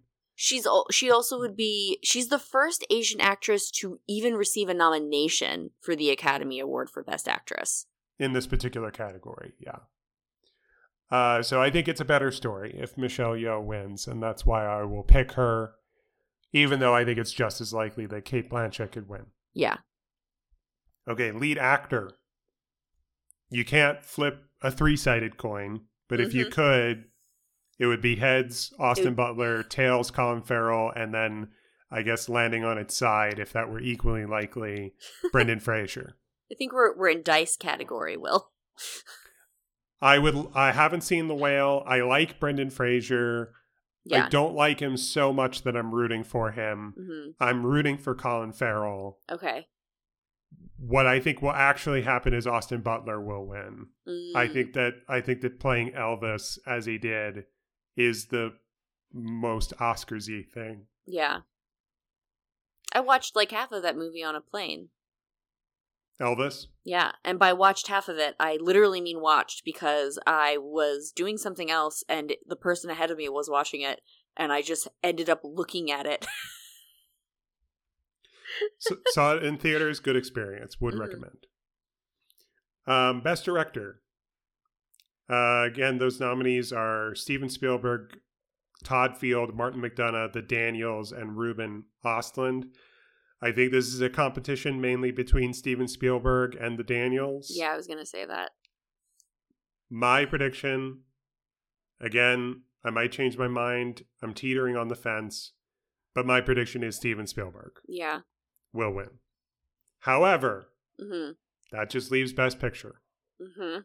I don't think I'm going to change my mind. I feel fairly certain Everything Everywhere All at Once will win Best Picture. Yeah. Yeah, I hope so. I'm really hoping so. It's got a lot of people in its corner. People really like that movie and like not just like to quote Klaus in The Life Aquatic whenever uh, Ned makes the new flag and Klaus goes, "I didn't just like it." yes. All right. Um, from there, I thought, well, I'm going to look at some of the other categories. Oh, yeah. we haven't talked about it because I don't make predictions, and we're not going to go over over every single one of them. But let's do a few more. Mhm. Animated feature film. The nominees are Guillermo del Toro's Pinocchio, Oh yeah, I want to watch that. Marcel the Shell with Shoes On, Mm-hmm, which I also would want to watch. We almost saw that in theaters with Elliot and then just forgot about it. Hmm. Uh, I've seen Pinocchio. I haven't seen Marcel yet. hmm Puss in Boots: The Last Wish, The Sea Beast, and Turning Red. Mm. Um, I don't think it's a sure thing, but I think my prediction will be Guillermo del Toro's Pinocchio. Okay. Cinematography, not really interested. Skipping over costumes. Any period pieces this year? in costumes? Like, is there? I feel like there's always like a period piece in costumes, and people are like, "Wow." um, I don't think there is one in the way that you're thinking. No, there Um, weren't like hand sewn dresses. There might be, but there, there's no Little Women. yeah. Okay. uh, yeah. Yeah. Babylon, Black Panther 2, Elvis, Everything Everywhere All at Once, and Mrs. Harris Goes to Paris are the nominees for costume. I'm sorry. What? Uh, Mrs. Harris Goes to Paris. That is like a children's book. I don't know what that is in real life, but that is the name of a children's book. It is a film in which uh, Mrs. Harris uh, goes up. to Paris. Shut up. it's my understanding. I haven't seen it. Um. Anyway. Uh, oh my god. I think Elvis will win. Uh, I think Elvis will be my prediction. Mhm. Um, I haven't seen any of the documentary features. Um, there's only one that I've really heard buzz about, and that is All the Beauty and the Bloodshed. So I assume that will win. Mhm. Haven't seen any of the shorts. Don't think I have anything interesting to say about editing. I suppose I will predict that Everything Everywhere All at Once will win Mhm. in film editing. In international feature film, I thought we were going to have a conversation about how two international nominees are Best Picture nominees, Mm. but that's not right because Triangle of Sadness is not international. Mhm. So only one of them is, and it's All Quiet on the Western Front. So Right. obviously, All Quiet on the Western Front should win Yes. in the international category. Um, also, All Quiet on the Western Front has a lot of technical nominations, Oh, okay. so uh, it might be picking up in some of those categories. hmm Makeup and hairstyling, music, original score. Let's see, it was, I'm not particularly. Uh, We didn't have a big Disney musical this year, did we? I suppose not. Because Encanto was 2021. Mm-hmm. Okay. Music original song.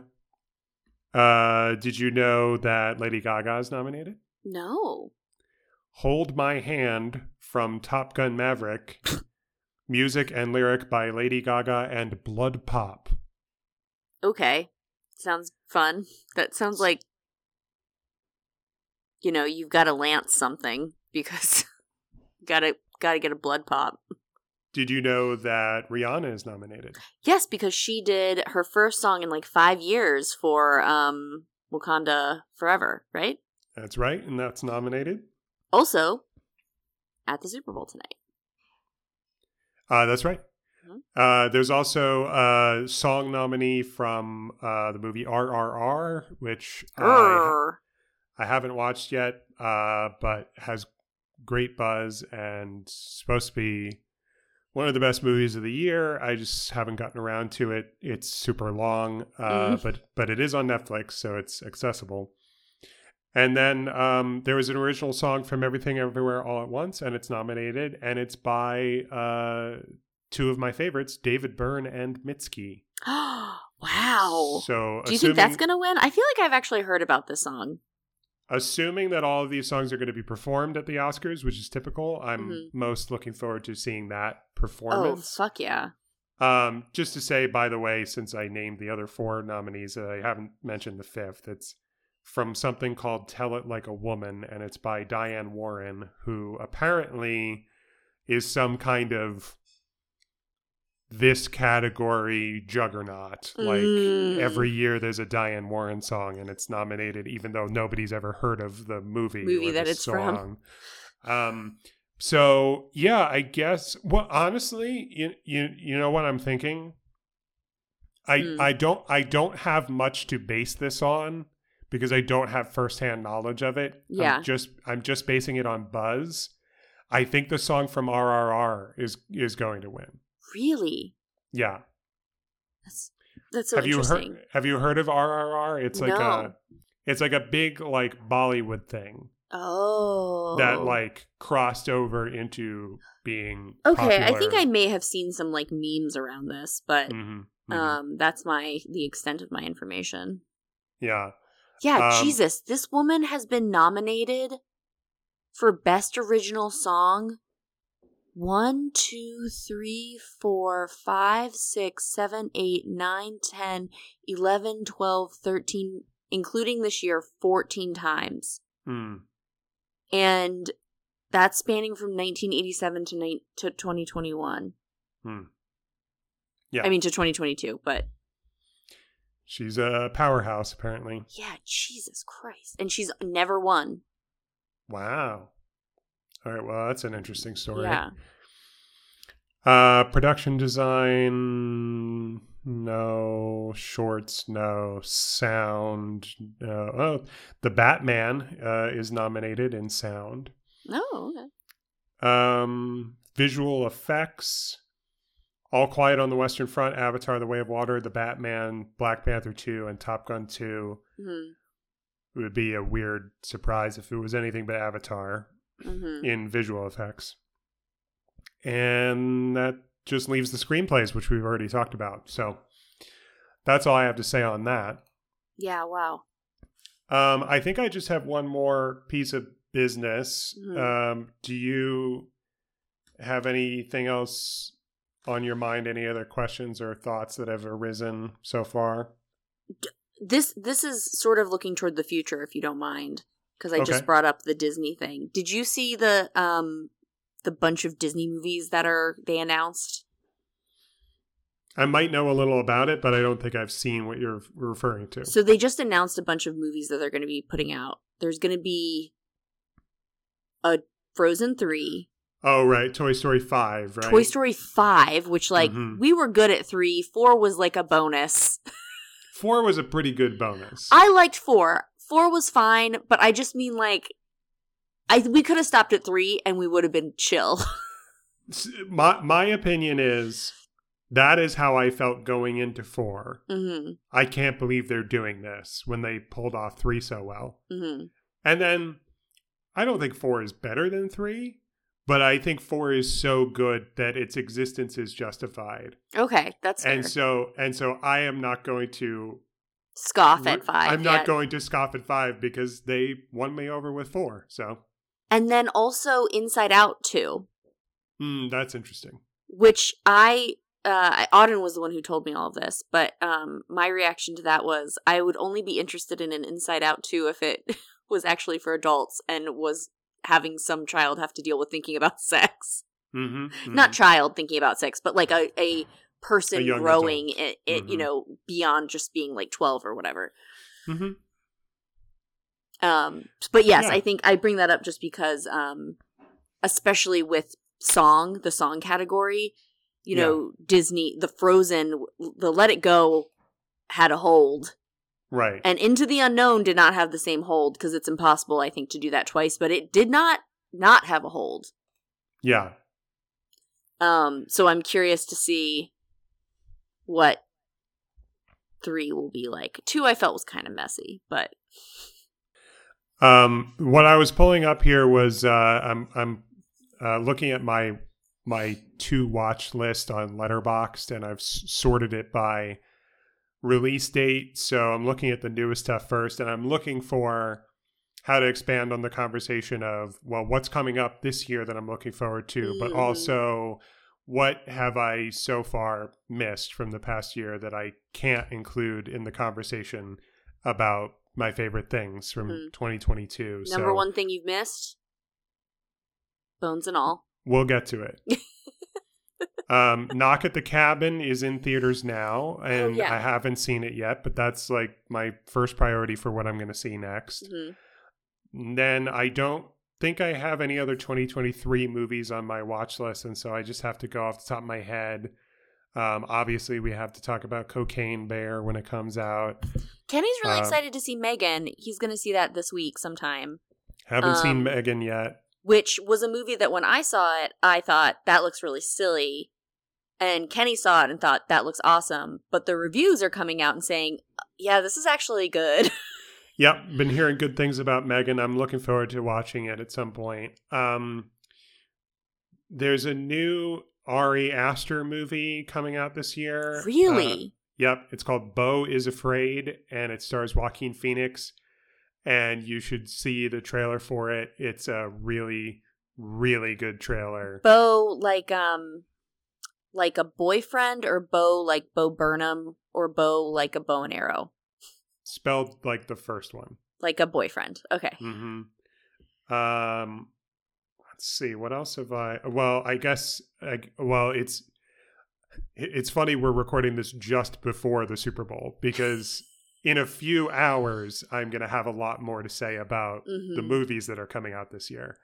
Like for example, I think in I think for the Super Bowl there is a like three and a half minute trailer for Fast X, um, which I think is coming out in May. hmm Uh, that's so And that's who got added to that movie that I told you about that we were excited?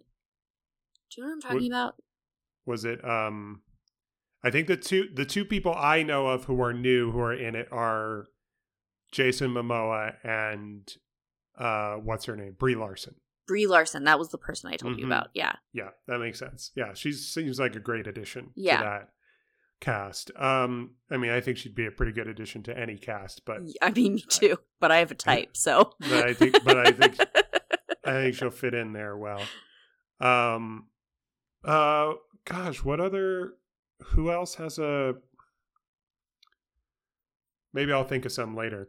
Anyway, some movies that I could have seen uh, already, but I haven't. Babylon, The Menu, haven't seen All Quiet on the Western Front yet. I did see the menu, by the way. Yes, you you told me. We we yeah, we discussed that a little bit. Um I intend to watch it. I haven't gotten around to it. Um Causeway I haven't seen yet. The Eternal Daughter is a new Joanna Hogg movie starring Tilda Swinton doing what she, not only what she does best but maybe the only thing she does pl- uh, playing more than one character. um that's the movie that I feel the most like, oh, if I had seen that by Yeah. now, then my top movies list might be different. Mm-hmm. Um, haven't seen Women Talking yet. Haven't seen David Cronenberg's Crimes of the Future. As I already said, haven't seen RRR or Aftersun or Triangle of Sadness. I haven't seen Hatching or EO, the movie about a donkey. Kenny or- saw Hatching, and he he liked that so much that I mean, and granted, that's like a genre that Kenny is specifically interested in. Mhm. Um, but he liked that one so much that he wants me to watch that with him, Right. Yeah. which is No, not I- always the case. I intend to watch it, just haven't gotten to it. I haven't seen Marcel, Marcel the Shell Mhm. with shoes on. So, all of that is something to keep in mind because I'm going to talk about some of my favorites from the year. Mhm. And any of those could have affected the outcome here, but I can't talk about them. I haven't seen them yet. yeah, that makes sense. So, um, I, uh, w- w- I, of course, you remember I call this the William Awards. Yes. So uh, I just I kind of threw this together last night, uh, and uh, I my my my thought exercise was okay what what is my true top five, but also if I couldn't have any crossover with the Oscar nominees, Mm-hmm. then what would be my totally alternate five? Yeah. S- and I, ha- I, I haven't I haven't bothered to do this for the screenplay categories. I'm Mhm. just it's not that interesting. So, um, in supporting actress, my crossover with the Oscar nominees includes Stephanie Hsu Mm-hmm. from Everything Everywhere and Kerry Condon from Banshees of Inisherin. And then my totally alternate five Mm-hmm. are Lashana Lynch, who's in The Woman King. Mm-hmm. This list was a little bit hard to make, by the way. Yeah, I'm sure. Yeah. Uh, and I don't mean hard to pick only five. I mean hard to come up with five. Yeah. Sigourney Weaver in Avatar: The Way of Water. You probably don't know what part she plays. You've seen the movie, so you remember that she dies in the first one, correct? Yeah. Mm-hmm. She's in the sequel. She plays a different character. A different character? Does she Mhm. play her own twin? Do you want a spoiler? Yes. Spoilers for Avatar: Way of Water. She plays her own daughter Whoa! and a, and a teenage girl at that. A teenage girl. Well, she's one of the. She's a Na'vi in Yeah. addition to that, so it's not like she's playing a human teenage girl. Still, though, a teenage girl. I put her on the list. I think she pulled it off. Uh, Jenna Ortega, Oh yeah. uh, who was in the new Scream, Mm-hmm.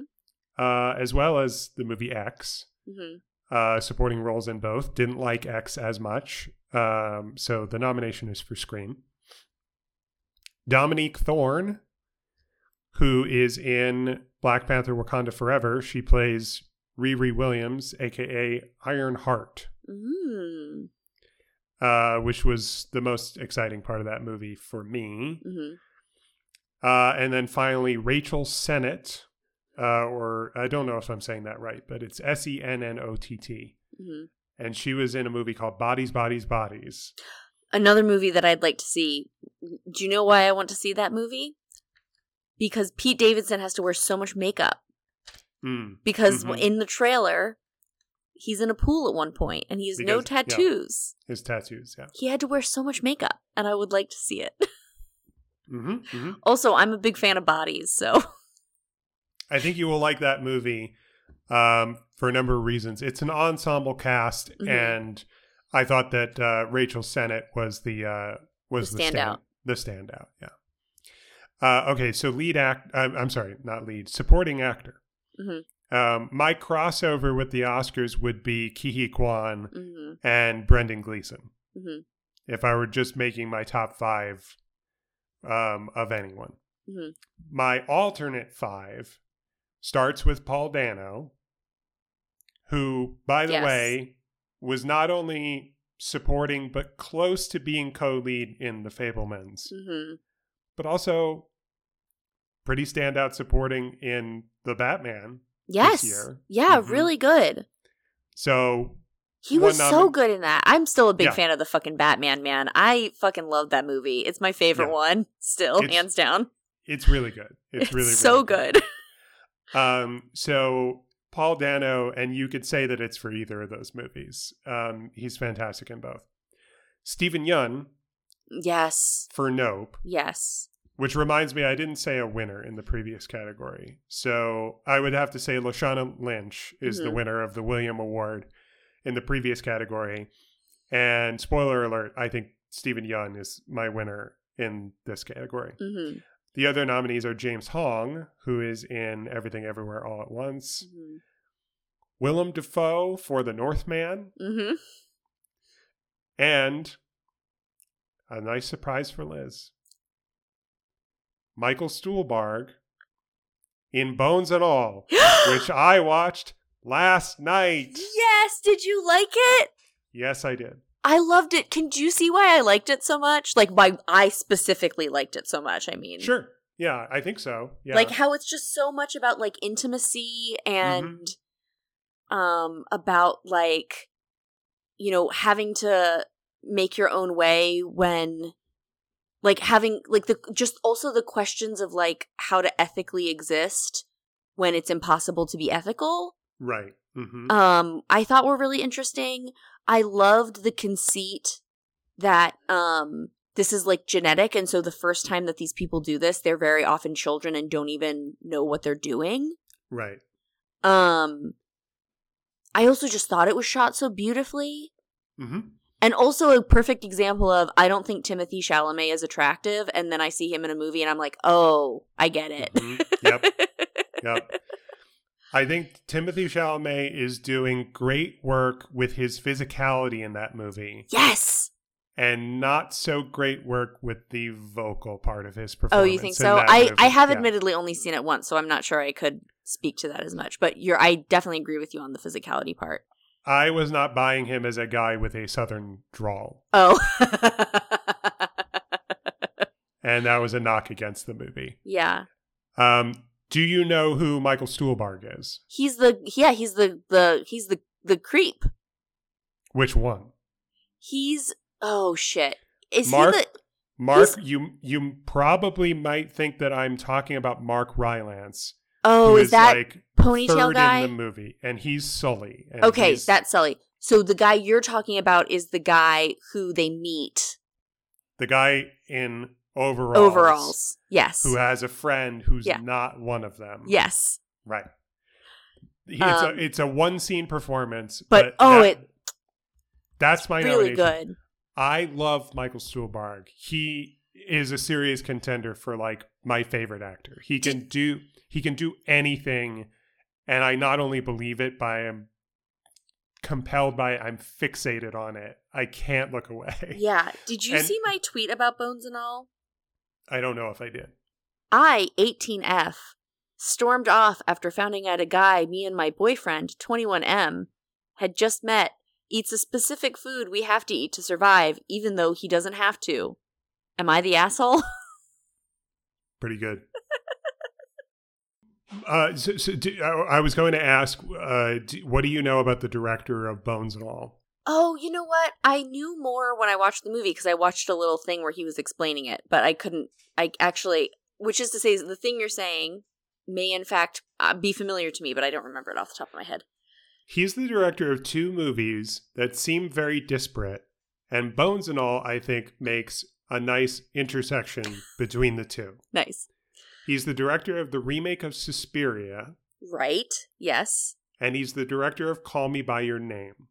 Yes, that's right, because he had worked with, that's what I knew. He had worked with Chalamet before, and it's hilarious. It's fucking hilarious that he's working with Chalamet on a movie about cannibalism.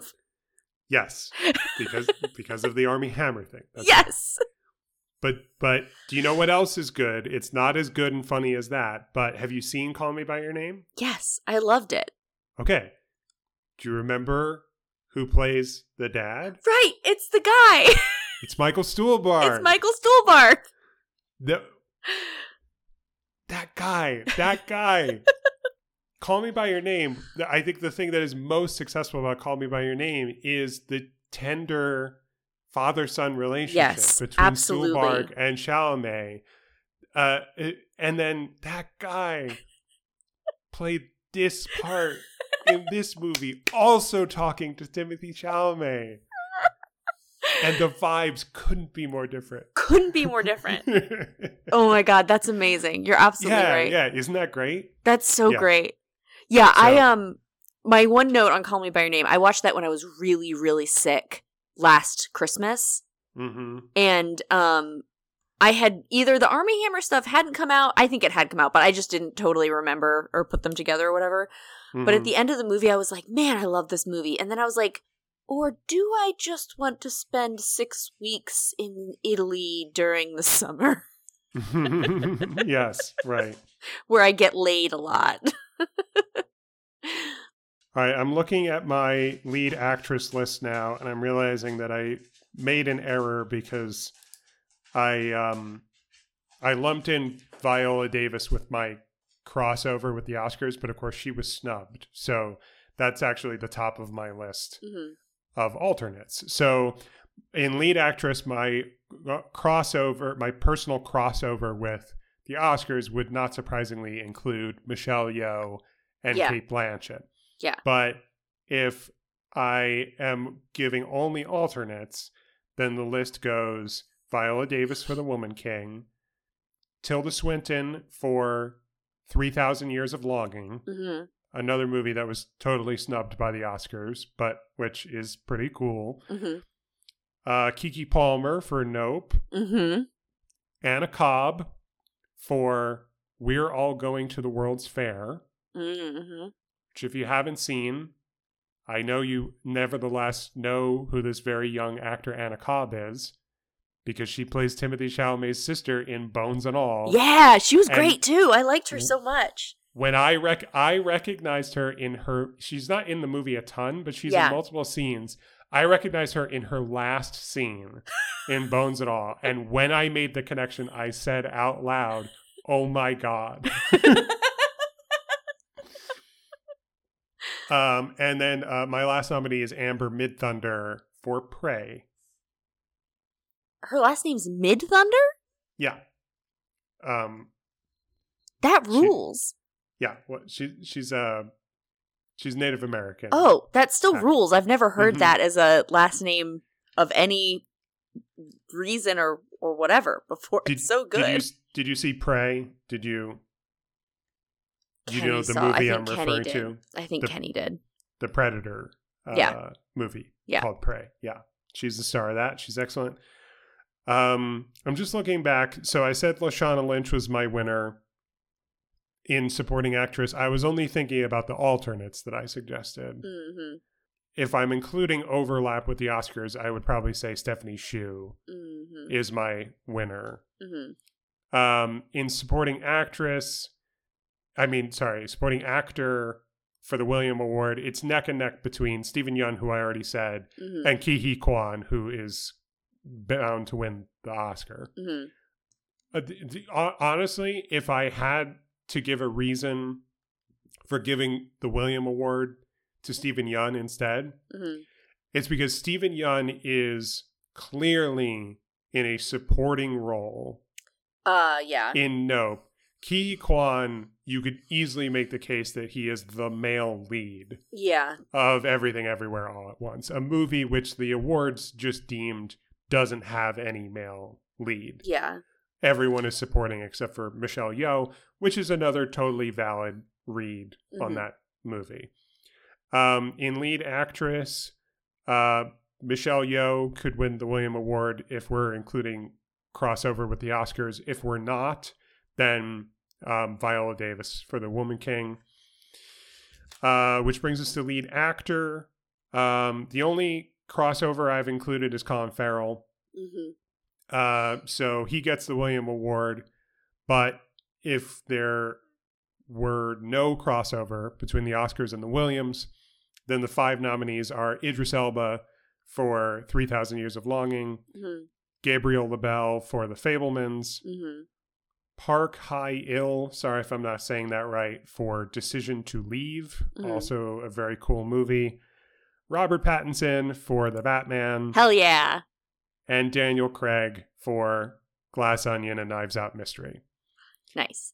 And little bit of a tough call because my feelings aren't totally overwhelming in any one particular direction. But I guess I would give it to Gabriel LaBelle hmm for The Fabelmans, which I think is underrated. hmm And then uh, that brings us to director. Um, I could easily cross over with the Oscars on the Daniels and also Spielberg and also Martin McDonagh. hmm Um, but if I am only giving you five alternates, I would give you. Oh, I, I sorry, I wrote down here also. I could cross over with Todd Field for for Tar. So that Mhm. that's like four. That's like four out of five. Yeah. And the fifth, the fifth is I just haven't seen Triangle of Sadness, so I can't speak to Ruben Ostlund. But um, my five alternates: Gina Prince Bythewood, director of The Woman King; hmm Jordan Peele, director of Nope; Of course. Park Chan Wook, director of Decision to Leave; George Miller, director of Three Thousand Years of Longing; hmm and Jane Schoenbrun, sorry if I'm not saying that right, director of We're All Going to the World's Fair. Ah, yes. I guess if we are crossing over, then the William goes to the Daniels. hmm But if we aren't, then the William goes to uh, Gina Prince Bythewood Okay. for the Woman King. Um, and that just leaves picture. And so I'm going to tell you uh, from 1 to 10 my top 10 movies of 2022. Let me just Mhm. pull up my list on Letterboxd. Number one, Everything Everywhere All at Once. Mhm. Number two, The Banshees of Inisherin. Number three, Nope. Number four, The Fabelmans. Number five, The Woman King. Number six, Tar. Number seven, Decision to Leave. Number eight, 3,000 Years of Longing. Number nine, The Northman. And number 10, We're All Going to the World's Fair. Now, how many of those are crossover with Oscar nominees for Best Picture? Well, one, Everything Everywhere, two, Banshees, three, Fabelmans, four, Tar, and that's it. hmm Um, so if you wanted to know my top 10 movies, but I can't include any Oscars Best Picture nominees, then the next four on the list are Barbarian, Glass Onion, Top Gun Maverick, but that's also one of the nominees. hmm So I'll give you two more The Batman hmm and Doctor Strange in the Multiverse of Madness. Oh, yes. Which you know I loved. So now you've basically you've heard my top 15. Perfect. and five of them cross over with best picture nominees so Yeah. subtract those five and you've got the 10 exclusively william award nominees Perfect. and yeah as you already heard my favorite of the year is everything everywhere all at once hmm which i think is also going to win best picture it's not often that that happens Yeah. that they'll win both both the oscar and the william in the same in the same category I'm sure they're going to be like, this never happens that we Yeah, win both. They'll, they'll probably acknowledge it, yeah, Yeah. in the in the speech. um, but just to reiterate, the movie that is highest on my list that is not nominated for Best Picture is Nope, yes. which is my number three Yeah. right now. Um, and that's uh, and that's the Williams. I have one more question. Go on. Has anybody ever been nominated, or is it possible to be nominated twice in a category for different roles? So, like, In other words, Tilda Swinton playing two characters who are co-leads in the movie. or or even in two different movies, Um, but like in the s- Tilda in- Swinton for A and Tilda Swinton for B. if uh, so tilda swinton for the eternal daughter she's lead and then also tilda swinton for 3000 years of longing Yes. she's the lead two different movies same year same category um i don't know if that has ever happened It- by coincidence i w- we were talking about cate blanchett hmm and her chances earlier. And I observed looking at her history of being nominated this is not what you're asking, but it's pretty close. hmm If I'm reading this on Wikipedia correctly, in 2008, she was nominated in both lead and supporting Oh, okay. for so that two is different close. movies. Okay, yeah. She was nominated in supporting for I'm Not There, the Bob Mhm. Dylan movie, hmm and in lead for Elizabeth the Golden Age. Okay. So that's possible. There's a precedent for that. But same category, I don't know if it's ever happened. And I suppose technically it could, but obviously it's unlikely. The other You, thing that you know, you, just asterisk on that. Mhm. I'm I am aware that there are non-Oscars awards Mhm. like say critic circle awards like say like the new york critic circle has their awards they vote on who their awards go to and i've seen the outcomes of this and i've seen examples where it says for example this is not a real one but hypothetically the winner is paul dano for the fabelmans and the batman. Okay, so that was going to be my next question is like I wonder how this would change if not for obviously not for something like best picture, but if you had an actor that was in multiple movies that they could be nominated as an actor for a cro- like like a more holistic view of their yeah year, so to speak. other awards do that other, That's so interesting. Okay. There are versions of of awards where they look at the year that that actor had, yeah. and when they give them the award, they don't say it's for just one performance. That's so, so, like. Colin Farrell, for example, had an amazing year. Mhm. He was not only lead in Banshees, he was also lead in After Yang, same year. Mhm. Also, really good movie. Not to mention, he was also the Penguin in the Batman. Right, yeah. So that's obviously that's supporting where the other two are lead. Mhm. So there might be some awards that would give an award to Colin Farrell and Mhm. say, well, if this is in the lead category, this is for Banshees and it's also for After Yang. Yeah. Would they include the Batman? Probably not, unless they were giving out a more general Best Actor award that Mhm. didn't have lead or supporting qualifying it. Yeah, that makes sense. That's so Don't know- interesting. Don't know if that exists. Maybe it does somewhere. I know part of the reason I was thinking about this, and then, you know, we I think we can wrap it up, but I was Mhm. thinking about how Francis Pugh Florence Had- Pugh. yeah, yeah, the woman whose name I can't fucking say, though I like her, uh, she um was nominated for supporting with Little Women, but got no recognition for what is one of the best performances I've ever seen in Midsommar. Right. And I almost feel like, and it was like, I think pretty clear that she was not going to win for Little Women just be- based on the other nominees that year.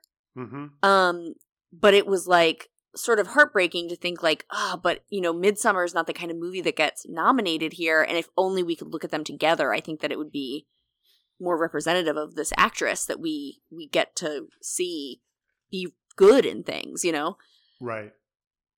Um, so yeah, that's just my thoughts. I'm I'm excited to see who wins. I will be Yeah. maybe on a plane when it's happening, but I'll read it on NPR the next morning. Um, yeah, I'm excited to see who uh, gets um, physically assaulted this year. Uh, the other category that uh, is sort of uh, tangential, maybe related enough uh, to the ideas that you're proposing Mhm. that other award shows uh, might have, but the Oscars doesn't, is a category for best ensemble. Yes, yeah, that's a good one. Yeah, um, I think the Critics' Choice has that. I don't believe that the Globes does, but yeah, and best ensemble is good too because especially when you have movies where like it, it it's I feel like it is sometimes too narrow to have like a best actor award if for example it's really the way that they're I mean isn't the point to have them all interact with each other? right. yeah, and I think that the question on uh, most people's minds, the the the more predominant question uh, is: in our lifetimes, are we going to see the uh, gender binary of these categories break down. Dropped. Yeah. Is is there a day in the near future, in the foreseeable future, when there will simply be a best lead and a best supporting category? Yeah. And in each of those categories, there's 10 nominees, Yeah. and any number of them might be men, women, non binary, whatever. hmm Yeah, that's a good point too. And I think that that needs to happen. I think so, I I think it's sort of an unfortunate side effect that that would reduce the number of categories Awards, and the number of awards that are given out. Um, I think that that would be a little bit of a bummer, but Mhm. for more important reasons, I think it, it needs to happen anyway. Yeah, I agree. So it's a countdown to see when that'll happen. I mean, that's when we start giving out um, gold, silver, and bronze. That's interesting. yeah, I don't think that day is coming, but anything's possible, and that would be interesting. That would be a way to recognize more people, Indeed, it would. Yeah. and it would soften the blow of losing sort of opportunities to win Mhm. awards, so to speak. Mm-hmm. Mm-hmm. Yeah, maybe a Um, run, maybe a runner-up in those categories that have up to you know as many as ten nominees. And then, you know, we get to have moments where somebody who is absolutely pigeonholed to win gets runner up. And the whole crowd is, you know, sitting there gasping. Mm-hmm. It would create drama, and that's what they want, so we fucking watch the awards. Yes, and the, and of course the next thing that is inevitable after the slap is that it's a countdown to the first murder that takes place live on television. We're laughing, Oscars. and this is gonna bite us in the ass when there's a murder. yeah. Well, uh, until that day, um, I will look forward to talking with you next time, yes. probably post Oscars later in March. yep. I'll see you then. Well, love you. Love you too. Bye Bye. bye. Will is on Twitter and Letterboxd at youngest of one, and his website is williamhoffacker.com. You can find Liz at exclamate on Instagram, at exclamate underscore on Twitter, or on her website, elizabethdeannamorrislakes.com. Our website is smugbuds.com, and the podcast is at smugbuds on Twitter and Instagram.